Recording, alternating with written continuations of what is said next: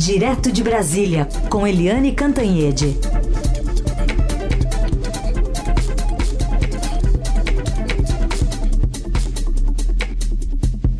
Primeira vez juntos aqui, Eliane e eu aqui, então feliz ano novo, Eliane, bom dia. Bom dia, Raíssa, bom ano novo para você, muita felicidade, saúde, alegria. Obrigado para nós todos, então. Vamos começar então com essa primeira reunião, já estava marcada, né, Eliane, reunião ministerial para amanhã, mas tem muita coisa para ser ajustada. Olha, tem é, muita coisa, porque é o seguinte, tá? Primeiro, tem ministro falando uma coisa contra ministro falando outra. Segundo, muito ruído que está mexendo muito com os nervos do mercado, e não apenas do mercado, mas também de economistas, especialistas, especialistas inclusive de várias áreas e da própria mídia.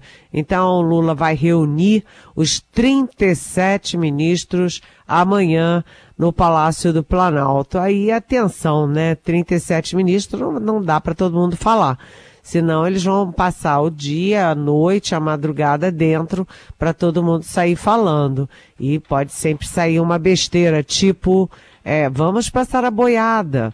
Então o Lula fala e depois os ministros estratégicos e transversais, agora é a nova palavra de Brasília, é transversalidade, né? Os ministros que têm contato e, e têm... É, vamos dizer, importância, conexão e diálogo com todos os demais, é que vão falar.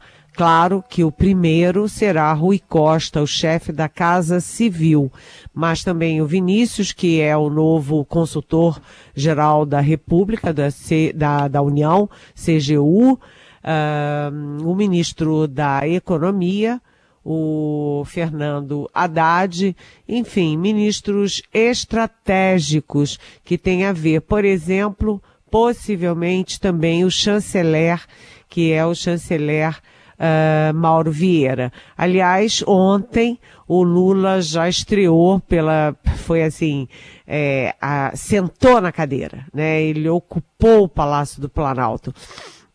Primeiro tinha tido aquele problema todo de ter que ter varredura para ver se não tem uma bomba, para ver se não tem grampo, para ouvir as conversas do novo presidente. Uh, segundo, limpar o palácio, uh, arrumar os móveis, trocar uh, alguma mobília, não por mobília nova, mas por mobília já, uh, já do palácio que estava nos depósitos.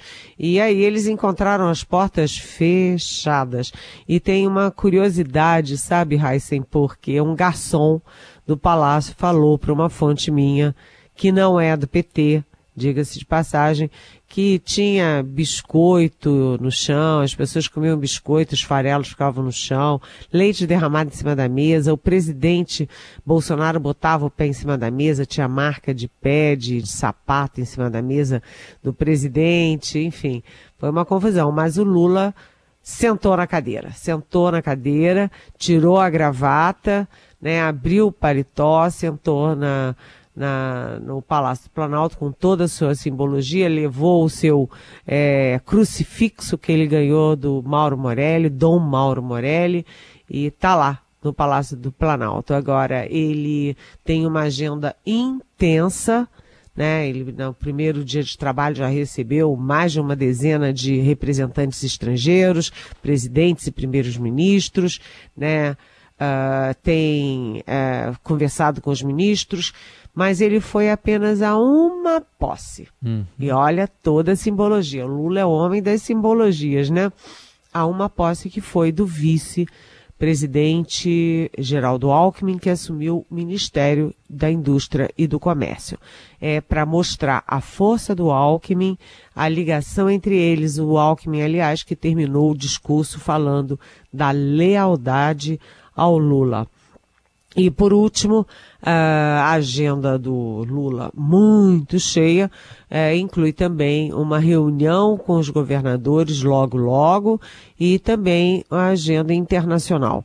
Lula deve ir provavelmente, praticamente certo, que ele irá à Argentina na sua primeira viagem internacional ainda em janeiro, irá aos Estados Unidos falar com Joe Biden em fevereiro e irá à China, nosso maior parceiro comercial, em março. Agenda cheia, hein, Heisen? É, muito cheia, já mostrando o direcionamento do governo para esses importantes parceiros, né? Um aqui pertinho da gente, outro no meio do caminho e outro lá no Extremo Oriente. Agora, chamou a atenção que nem na posse Marina, né? Ele foi, que foi bem... As duas de ontem concorridas, Marina e Alckmin, né, Eliane? Foram as mais concorridas. A da Marina foi a mais concorrida de todas. A, a fila dava volta no Palácio do Planalto, é, casa lotadíssima, Marina alegre, saltitante, como nunca se via, né? Fez um discurso muito, é, até bonito, né? Falando aí da, de como vai reconstruir Uh, os instrumentos de fiscalização, como ela vai batalhar, falou do nome novo do Ministério, que agora inclui mudanças climáticas, é, Ministério do Meio Ambiente e Mudanças Climáticas, apesar da sigla continuar a mesma, M M A. Agora, aqui entre nós, que eu não gosto de fofoca, hum. eu acho que a Carolina é que gosta, né, Heisen? Mas vamos jogar na conta dela. É, vamos jogar na conta dela. O fato é o seguinte, é, a posse da Marina mostrou uh, como o, a Rede Sustentabilidade, que é o partido que ela lutou tanto, que ela criou e tal, está se esfarelando, porque a Marina, ao se dirigir ao Túlio Gadelha, né, é, ela falou, olha ali, cem por cento da bancada da rede, porque... É, foram a, o Túlio Gadelha é o único é, deputado que a rede terá no ano que vem na Câmara dos Deputados. E, além do mais, é, a gente não viu o Randolfe Rodrigues, que foi vice-presidente da C P I, que está muito próximo do Lula, muito antes da Marina, porque o Randolfe Rodrigues e a Marina romperam, né, tão de mal. Ele que é também da rede. E uh, os dois porta-vozes da rede também não compareceram. Nem a Heloísa Helena, lembra a Heloísa Helena, uhum. que era petista, que comandou aí a saída do P T para o PSOL e tal. Uhum. Heloísa Helena não estava. E o Wesley Diógenes, que também é porta-voz da rede, também não estava. Outra ausência... foi da também ex-ministra do Meio Ambiente, a Isabela Teixeira, que é uma mulher muito respeitada, muito querida, né, que também é do P T, que também foi ministra do, de, de, do Meio Ambiente na, na era P T. E aí eu perguntei para a Isabela, ministra, por que, que a senhora não foi? E ela me respondeu pelo WhatsApp que ela tinha um encontro com o Jeffrey Sachs, no Rio de Janeiro. É ele que é um homem importantíssimo dos Estados Unidos e que conhece muito a situação no Brasil.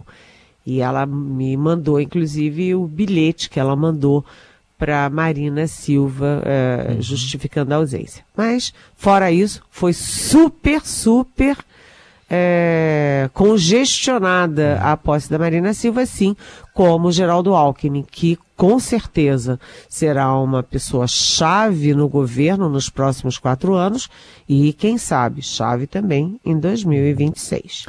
Bom, Eliane, você falou da reunião de amanhã, né, alguns ajustes que devem ser feitos no discurso dos ministros.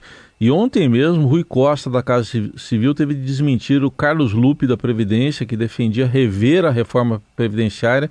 A gente vai ouvir os dois momentos, o, o Lupi defendendo o que ele chamou de anti... Eh, criticando, na verdade, o que ele chamou de anti-reforma e depois a resposta de Rui Costa. Eu quero formar um, uma comissão quadripartite, é isso, né? Meu amigo Molon, com a representação dos sindicatos patronais, com os sindicatos dos empregados, com o sindicato dos aposentados e com o governo... Nós precisamos discutir com profundidade o que foi essa antirreforma da Previdência. Não tem nada na pauta, não tem nenhum estudo sendo feito sobre reforma de Previdência ou revisão de reforma. É, não, Não está nem sendo pensado isso, nem sendo analisado nenhum documento. E aí, Eliane? Bem, a gente viu que as bolsas despencaram no primeiro dia de governo, as bolsas despencaram no segundo dia de governo, as bolsas despencaram no terceiro dia de governo e o dólar subindo. Por quê? É, por causa dos sinais enviados pelo governo Lula. No, na própria posse, o Lula é, demoniza o teto de gastos, mas não fala em outra âncora fiscal, uma outra forma de limitar gastos. Além disso, todo mundo só fala em gasto e ninguém fala em receita, né? Quando você tem despesa, você tem que ter receita. E eles só falam nas despesas. E aí o ministro da Previdência fala em rever a reforma da Previdência. O ministro do Trabalho, que é o Carlos Lupi, que é o é, Luiz Marinho, fala em rever a reforma administrativa, que foram consideradas vitoriosas. Então aí esse ruído todo começou a chacoalhar o governo e... O, o Rui Costa simplesmente deu um freio de arrumação aí, ele que é, aspas, chefe dos ministros, né, e, e funcionou, porque a Bolsa reverteu, né, e teve uma melhora ontem. Agora, é, isso está acontecendo muito é, entre é, todos os ministros, tanto que a Marina Silva na posse ontem, ela teve o cuidado de mandar um carinho, fazer um gesto e citar o Carlos Fávaro, que vai ser o ministro da Agricultura. Você sabe, né, Raíssa, em agricultura com o meio ambiente tem muitos choques, muitos embates. E ela fez a questão de mandar um, fazer um gesto de simpatia para o Fávaro. É, também tem aí ruídos, é, estremecimento também entre defesa e justiça, mas isso é uma coisa combinada, porque o ministro da Justiça, o Flávio Dino, tem que ser duro e está ameaçando mesmo ser mais duro com os crimes ambientais, com os bolsonaristas que estão na rua pedindo golpe, etcétera. Mas o Zé Múcio da Defesa tem que fazer o contrário, tem que jogar água fria nessa fogueira, porque ele está pisando em ovos lá nas, nas Forças Armadas, que foram muito contaminadas. É, foi uma área que sofreu muito, né, entre tantas, no governo Bolsonaro. Então, são movimentos combinados no caso de defesa e justiça, mas muita gente do P T não gosta, quer logo botar, prefere o fogo do que a água fria.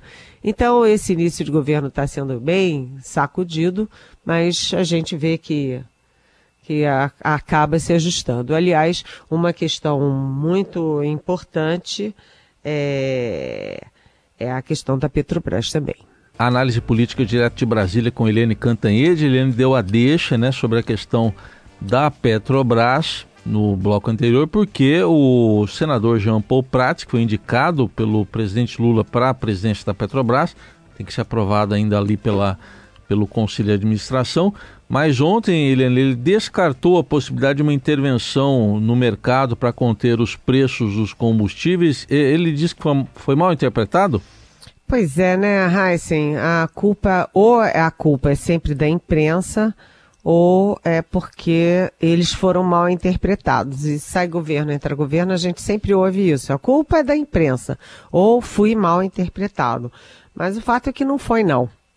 É, ele vai dizer isso, a, as ações da Petrobras reagiram bem, etcétera. Mas o fato é o seguinte...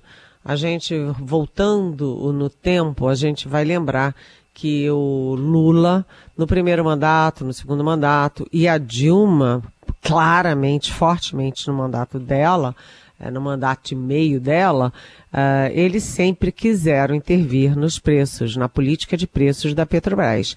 A Dilma fez uma clara, um claro represamento de preços na Petrobras, um represamento político de preços da Petrobras. Os especialistas é, nessa área dizem, inclusive, que não foi só o petrolão que jogou a Petrobras lá no fundo do poço. Foi o petrolão, mas foi muito mais a política de preços uh, da Dilma Rousseff. né, que achava que sabia tudo e que é, politizou, interveio na política de preços da Petrobras.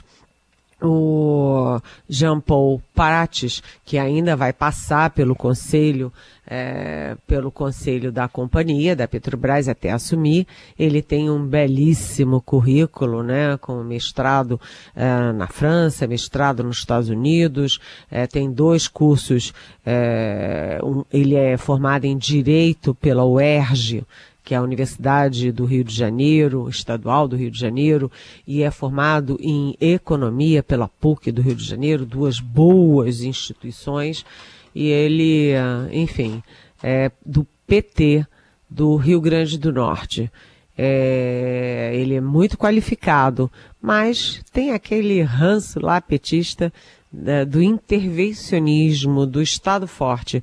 E a primeira frase dele tinha sido de que quem define a política de preços é o governo. Isso é um erro crasso, porque se trata de uma companhia que tem acionistas, não é? E que é... É, não é uma companhia do governo, é uma companhia do Estado brasileiro. Então, ele ontem disse que foi mal interpretado, mas o fato é que ele corrigiu, ajustou, é, calibrou esse discurso que é dele, mas não é só dele não, é o discurso do P T e é o discurso do Lula. Isso vai ser um dos grandes embates que a gente vai acompanhar nos próximos quatro anos. É, o Bolsonaro era um tosco, a gente sabe disso, fazia do jeito dele lá, não consultava ninguém, e conseguiu mudar quatro vezes o presidente da Petrobras, acabou arranjando esse jeito de desonerar os impostos estaduais, pintou e bordou. O, a equipe do Lula é mais sofisticada, mais preparada, é, mas tem a mesma coceirinha para intervir na política de preços da Petrobras e intervir em tudo, na verdade, né? Estado forte. Falando em Bolsonaro, a gente tem hoje também uma reportagem aqui na capa do Estadão, do, da Vera Rosa e do Daniel Vetterman, é, falando sobre o grupo Prerrogativas. Na intimidade é Prerro, né, Eliane? Que eles, eles se chamam de Prerro, e, mas é uma pressão por uma punição do ex-presidente Bolsonaro, né? Olha, não é só do Prerrogativas, não. Está se fechando muito circo para a punição do Jair Bolsonaro. Jair Bolsonaro já tem aí uns quinze, umas quinze pedidos de ação contra ele, de processo contra ele, é, e eu cito um que é o mais avançado, que é quando ele vai à televisão dizer que a vacina contra a Covid causa AIDS e que isso estava comprovado no, na Inglaterra. Realmente é criminoso, né?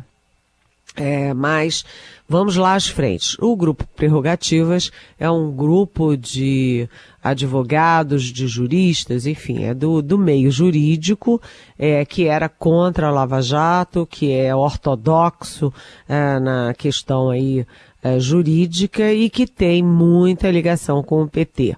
E eles defendem sim, né? Agora Bolsonaro perde o foro privilegiado, não tem mais é, P G R é, Augusto Aras, não tem mais Supremo e vai cair na primeira instância. Então, Prerrogativas é, sugere é, sim o avanço do processo de punição e inelegibilidade do Bolsonaro daqui a quatro anos. Mas além do Prerrogativas, a gente tem também é, é, partidos no Congresso Nacional que se articulam para isso. Você tem é, o ministro Benedito Gonçalves, que tem comentado uh, aí a disposição de mexer nessa cumbuca, ou seja, você vai fechando o cerco, porque o Bolsonaro extrapolou muitos limites.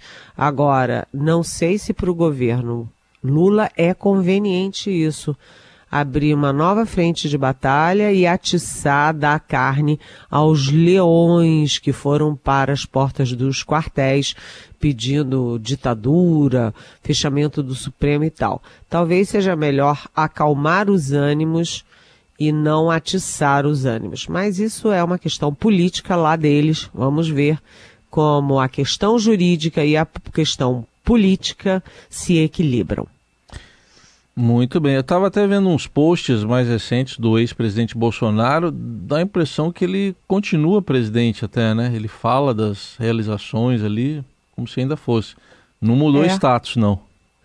Olha, é incrível, né? É uma coisa assim patológica, né? O Bolsonaro lá em Orlando, imagina, ele deve estar indo para Disney, vendo o Pato Donald, né, vendo Mickey, a Minnie e tal, ele deve estar tá meio é, um tantinho fora ali da realidade, é, deve estar tá re, é, reforçando a ideia de que a Terra é plana, e ele tá, fez um vídeo dizendo, olha, o governo Jair Bolsonaro está fazendo isso e aquilo com preço, baixando preço e não sei o quê, só que o governo Bolsonaro acabou. Né? E os seguidores dele, que também tem um dado de patologia, né? Não todos, evidentemente, a gente respeita o voto, o direito ao, democrático ao voto, mas o núcleo ali fora da casinha que diz que a faixa que o Lula botou era falsa, é, que o Lula não tomou posse, que quem está na presidência é o general Augusto Heleno do G S I, e aí tem uma, uma senhora, coitada, é, gravando um vídeo dizendo que conversou com o Bolsonaro, que está tudo resolvido, que terá novidades nos próximos dias. Tudo grandes fantasias que combinam muito mais com Orlando do que com a vida aqui no Brasil. Aqui no Brasil a vida combina com o seguinte... É, é preciso equilibrar a economia, é preciso reconstruir a cultura, a educação, a saúde, a política externa, a ciência, a tecnologia, rever aí é, a, a, a pindaíba das universidades, e é preciso, sobretudo, tirar as milhares, sei lá se milhões de famílias que estão nas ruas, sem ter onde morar, sem ter onde comer. As pessoas estão com fome no nosso Brasil e a gente tem que tocar a vida e deixar a fantasia lá longe, lá em Orlando, né? Raíssen Abac. É isso aí, tem outros personagens lá, tem o Pluto, tem o Pateta, enfim, vários aí para a gente falar. Pois é, a gente pode até escolher, né, quem combina mais com quem, quem né? Pode. Vamos imaginar aqui. Eliane Cantanhede está com a gente aqui no Jornal Dourado e volta amanhã. Então, Eliane, um beijo, até amanhã. Beijo, até amanhã. Raíssa, ouvinte.